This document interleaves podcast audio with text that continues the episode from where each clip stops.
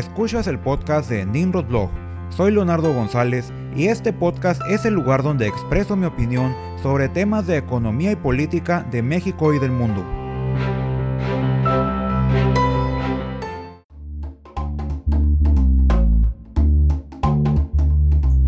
Bienvenidos al episodio número 26 del podcast de Nimrod Blog. El día de hoy estaremos retomando el tema de la economía geek específicamente el debate que se está suscitando en estos momentos en California sobre cómo debe regularse a las plataformas digitales en cuanto a cómo contratan a su mano de obra. En el año 2018, el estado de California promulgó la ley AB5 con el afán de regular a la economía geek, lo que ha generado todo un debate interno, pero cuyas consecuencias pueden tener repercusiones en todo el mundo debido a que California es el primer territorio relevante que intenta regular a la economía geek, y su peso tanto económico como de influencia cultural hace que lo que sucede en este estado sea observado no solo por el resto de Estados Unidos, sino en todo el mundo. Las medidas que se tomen en California para regular a la economía geek pueden representar el principio de una tendencia a nivel mundial de gobiernos creando leyes acorde a la nueva realidad del mercado laboral que se está creando debido a la disrupción de las plataformas digitales. La aprobación de la ley AB5, la cual busca hacer más difícil que las empresas clasifiquen a sus empleados como trabajadores independientes, ha despertado el debate en el Estado sobre cómo debe regularse este nuevo esquema de contratación, al grado que en las elecciones de noviembre próximo se decidirá su futuro en un plebiscito, conocido como Propuesta 22, el cual le preguntará a los votantes californianos si están de acuerdo en exentar de la ley AB5 a las empresas de transporte de pasajeros y de entrega de alimentos, que por cierto, de no ser por una prórroga otorgada por una corte de apelaciones, Uber y Lyft ya hubieran detenido sus operaciones en California, debido a que declaran que no tienen las condiciones necesarias para cumplir con la nueva ley por lo que el plebiscito que vienen impulsando desde el año pasado puede ser su última oportunidad para mantener sus actuales condiciones de operación. Entonces, ¿qué es la ley AB5 y cómo afecta a las empresas de la economía geek? La ley AB5 de California indica que a partir del 1 de enero del 2020, las entidades empleadoras deberán clasificar a sus trabajadores como empleados, a menos que estos cumplan con todas las condiciones del criterio ABC. Criterio A. La persona está libre del control y la dirección de la entidad contratante en relación con el desempeño del trabajo, tanto del contrato para el desempeño del trabajo como en la práctica. Criterio B. La persona realiza un trabajo que está fuera del curso habitual de los negocios de la entidad contratante. Criterio C la persona se dedica habitualmente a un oficio, ocupación o negocio establecido independientemente que es de la misma naturaleza del trabajo realizado. En pocas palabras, la ley AB5 asume que todas las personas que realizan un trabajo remunerado se clasificarán como empleados al menos que se demuestre lo contrario, lo que obliga a las empresas de la economía geek a demostrar que las personas que realizan los servicios que proveen sus plataformas no son empleados, sino contratistas independientes, lo cual les resulta bastante difícil y como consecuencia del inciso B del criterio ABC, el cual indica que para no considerarse un empleado, una persona debe realizar una actividad ajena al curso habitual del negocio, por lo tanto, empresas de servicio de transporte de personas deben considerar a los conductores como empleados, debido a que la actividad que realizan es precisamente la actividad principal del negocio. Una vez que sabemos qué es la ley AB5, qué implicaciones tiene para las personas que actualmente trabajan para la economía geek. La aplicación de la ley AB5 ha generado protestas entre periodistas independientes, músicos, choferes de tractocamiones, traductores y otras ocupaciones donde abunda el trabajo independiente, quienes se han visto afectados debido a la pérdida de trabajos que ha provocado la aplicación de esta ley, ya que debido principalmente a la naturaleza misma de este modelo de contratación, las empresas no tienen ningún tipo de obligación hacia sus trabajadores independientes.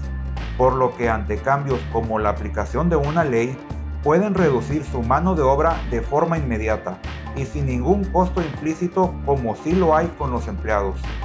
Por esta razón, desde finales del año pasado, muchas empresas dejaron de asignar trabajo a sus contratistas independientes, ante la amenaza de que tuvieran que contratarlos como empleados una vez entrara en vigor la ley AB5 el 1 de enero de este año.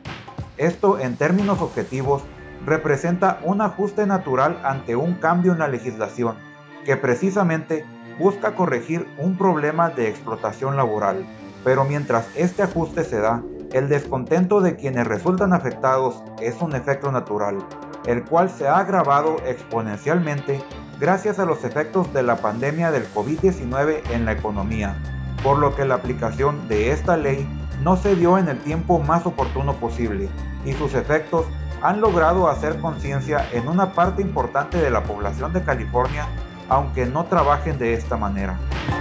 Pero la clasificación incorrecta de trabajadores en Estados Unidos no es un tema nuevo. Un estudio del año 2000 demostró que entre el 10 y el 30% de los trabajadores de ese país se encontraban clasificados incorrectamente por sus empleadores, pero el surgimiento de la economía geek creó las condiciones para que la clasificación incorrecta de trabajadores se incremente, razón por la cual se creó la ley AB5 en California, y como en toda nueva ley, está siendo objetada por aquellos quienes se ven afectados, en este caso las plataformas de transporte y una parte de quienes trabajan para estas empresas, quienes en estos momentos están promoviendo un plebiscito conocido como Propuesta 22 para ser excluidos de esta ley. Ahora adentrémonos en qué es la Propuesta 22.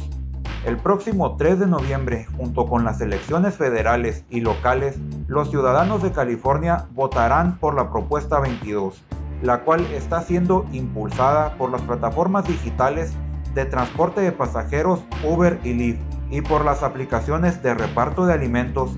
DoorDash, Instacart y Postmates, las cuales en conjunto han invertido más de 110 millones de dólares para promover la aprobación de la propuesta y de ser aceptada, exentará de los efectos de la ley AB5 a los servicios de transporte de pasajeros y de mercancías basados en plataformas digitales,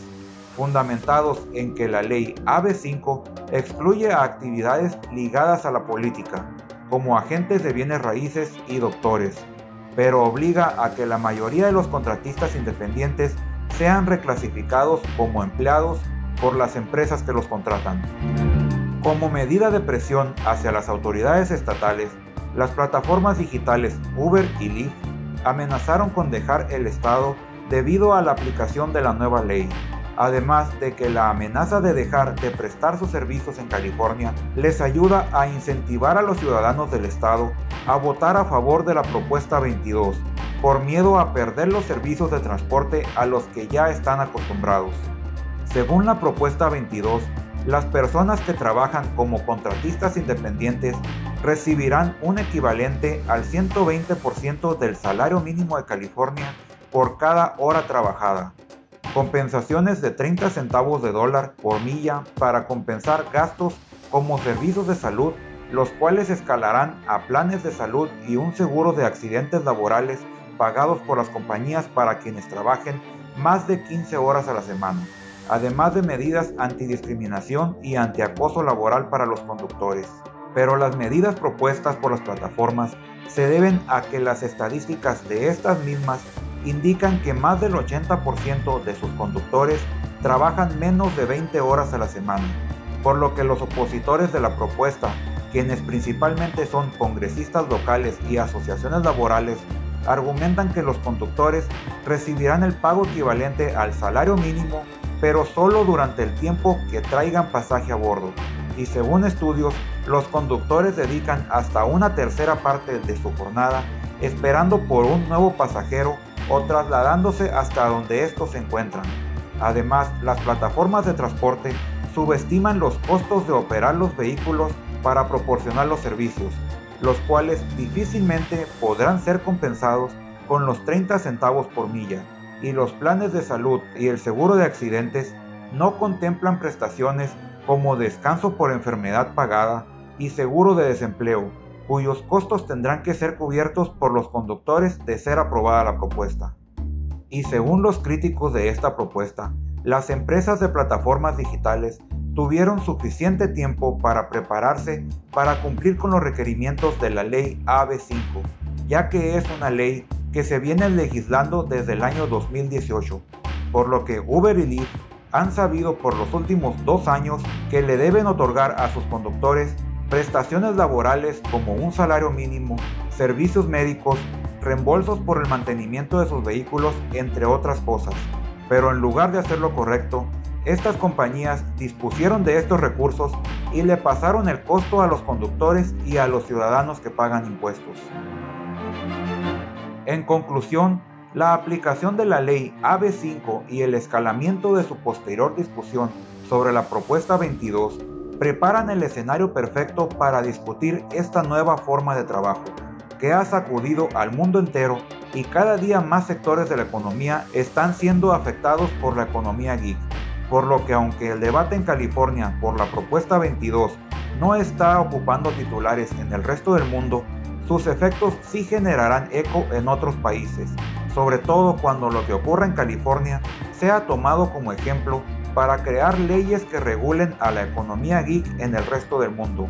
ya que independientemente si se exenta o no a las plataformas de transporte de la nueva ley, el primer paso ya se ha dado en California. Y en este momento la discusión gira en torno a si la ley AB5 es demasiado estricta y no sobre si la economía geek debe regularse o no, por lo que California está iniciando la discusión a nivel mundial sobre cómo debe de regularse a la economía geek. Además, California es la casa de estas grandes empresas tecnológicas, por lo tanto es el lugar perfecto para iniciar esta discusión, y su economía, tan sólida y diversificada, le da un gran poder de negociación a las autoridades estatales, quienes pueden confrontar incluso en superioridad de condiciones con a las empresas tecnológicas. Y la importancia económica y cultural de este estado hace que lo que aquí ocurra pueda ser utilizado como ejemplo y hasta este momento representa un gran triunfo en la lucha por los derechos laborales y por reducir la desigualdad económica pues de seguir así las condiciones de trabajo de la economía geek se generarán grandes costos a los gobiernos del mundo, debido a que quienes trabajan para estas empresas carecen de prestaciones y eventualmente la falta de ahorro para el retiro y los costos de salud representarán un gran problema para los gobiernos. Y si tomamos en cuenta el empobrecimiento progresivo que han venido sufriendo los trabajadores de la economía geek, debido a que deben pagar ellos mismos los servicios que usualmente se incluyen en las prestaciones laborales, los cuales, una vez descontados de los ingresos reales que perciben, estos trabajadores en muchas ocasiones sus ingresos son inferiores al salario mínimo.